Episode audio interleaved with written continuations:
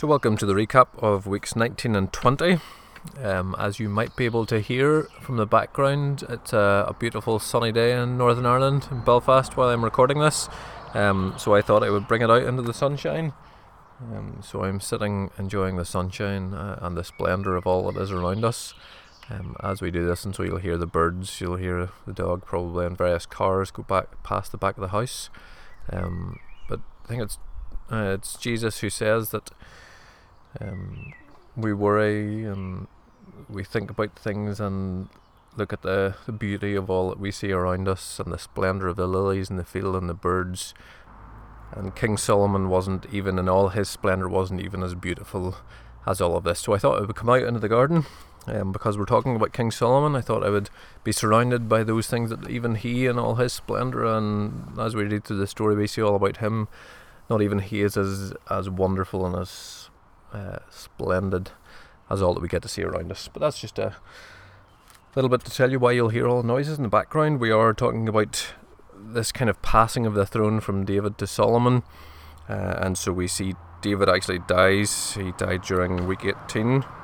Um, no, sorry, He died actually during week 19 um, day 132, and so we saw that we saw the, his preparation for the temple, we saw the numbering that all of all that he did, and this kind of battle between his two sons, one more than the other, um, to try and get the throne. And David passes it on to Solomon, and then uh, in week 20 we begin to see Solomon's Solomon's reign starting. Is his final words from his father David.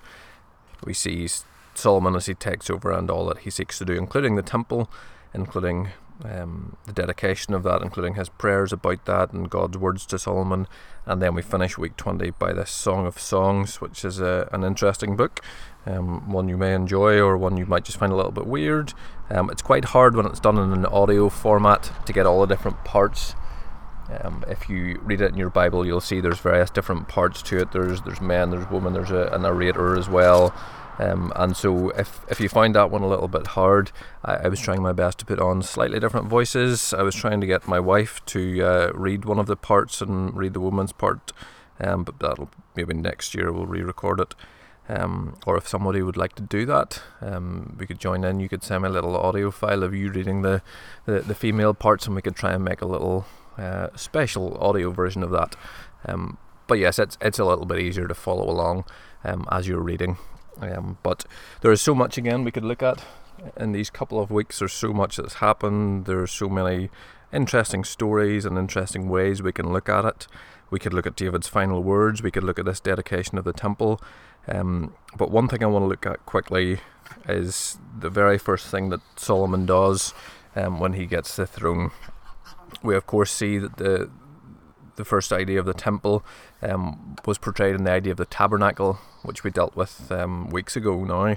Um, the idea of this tabernacle that it was going to be where God placed among his people.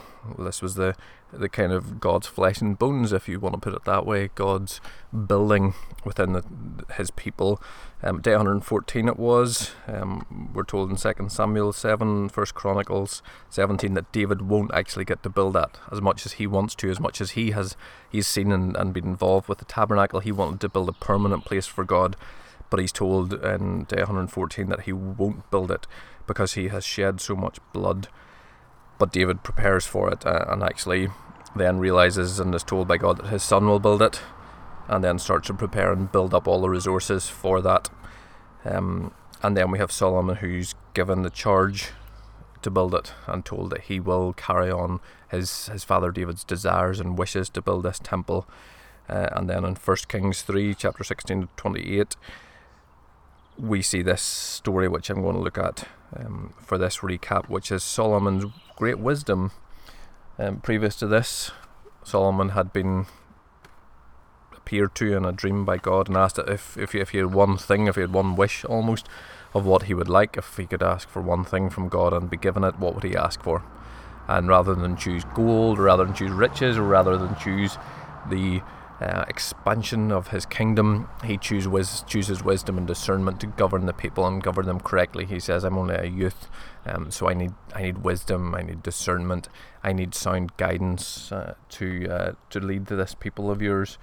And so, because he asks for that, God blesses him not only with wisdom and discernment, not only with, with help in that sense, but he gives him the riches and the honour and the, the power. And we're told that no king ever was like him or was again. Um, but the first thing that he does is this judgment, a, a very interesting story. Uh, and we're coming up with prostitutes again. We dealt with them in one of the other recaps. Um, the Bible shies away from nothing. Um, these two women who were prostitutes came to the king and stand before him. One of them says to him, oh, uh, "I was my son was born to me, and three days later, this other woman, she had a son, and since then." Her son died and mine didn't. Mine was fine, and she swapped them over. And I woke up one morning and saw that this baby that was lying beside me wasn't actually mine but this woman says that it was mine. And so they have this dispute. And it's interesting that the, they're two prostitutes, and that's just not a something just to make the story a, bit, a little bit more exciting. And, and it's not just something for us today to go, oh, the Bible talks about prostitutes. Uh, this was really, uh, in essence, to show Solomon's wisdom, because as we've read before, if you wanted something, if you wanted to go to court, you needed a witness. You needed someone to arbitrate between you. You needed someone to, to help judge judge fairly and rightly. And when these two prostitutes come, of course they wouldn't have that. Of course they don't have husbands. Of course there's no one else involved because not only was a prostitute something to be avoided, um, well, to, to be avoided yes, to be avoided. Um, it was something that wasn't good. It wasn't somebody that had a, a solid home, a solid family, um, in that society even, and so they had no backup. They had no one to come alongside them. They had no husband to back them up. They had no witness to come along and try and help the king judge in this instance. But no, it was just one person's word against another. And they come before the king and get the audience and say this story about the one one baby dying and one baby being living, and the, the claim over who that belongs to. And if this ordinarily was a, a was a court in the right sense, they would have a witness, and this would be very easy and so that's the reason it's prostitutes. It's this fact that there's there's no one else involved in this. It's literally one person's word against another. And Solomon had a, had a number of options. He was king. We, we don't know why exactly these prostitutes got to his stage, but you can imagine, uh, in the sense of this story or, or parable about Solomon's wisdom, that these were here to show just how how discerning and how wise he was. He had some options though. He could have just told them to get out and sort out between themselves he could have picked one of them over the other uh, and simply given them the child. You know, he was in the right to do that. He was king, and they would have had to have done what he said. Um, but no, he does this very interesting thing. He says, "Bring me a sword." So of course the king's brought a sword. Solomon's brought a sword, and he says, "Cut the living boy in half and give one half to one woman and the other half to the other." And we see this beautiful scenario play out then because the woman whose son was alive spoke to the king because she felt great compassion for her son. So rather than see the boy be cut in two, um, of course, we know from the story that Solomon probably wasn't going to do that, but that was the threat, and that was the king's right to even do that. He could have chopped the boy in two and given half to each. Um, and so this woman who had great compassion says no rather than the boy die, rather than him be cut into, give him to the other woman because I, I want to see him live, I want to see him well, I don't want to see him killed. And the other one says, Nope, cut him in two.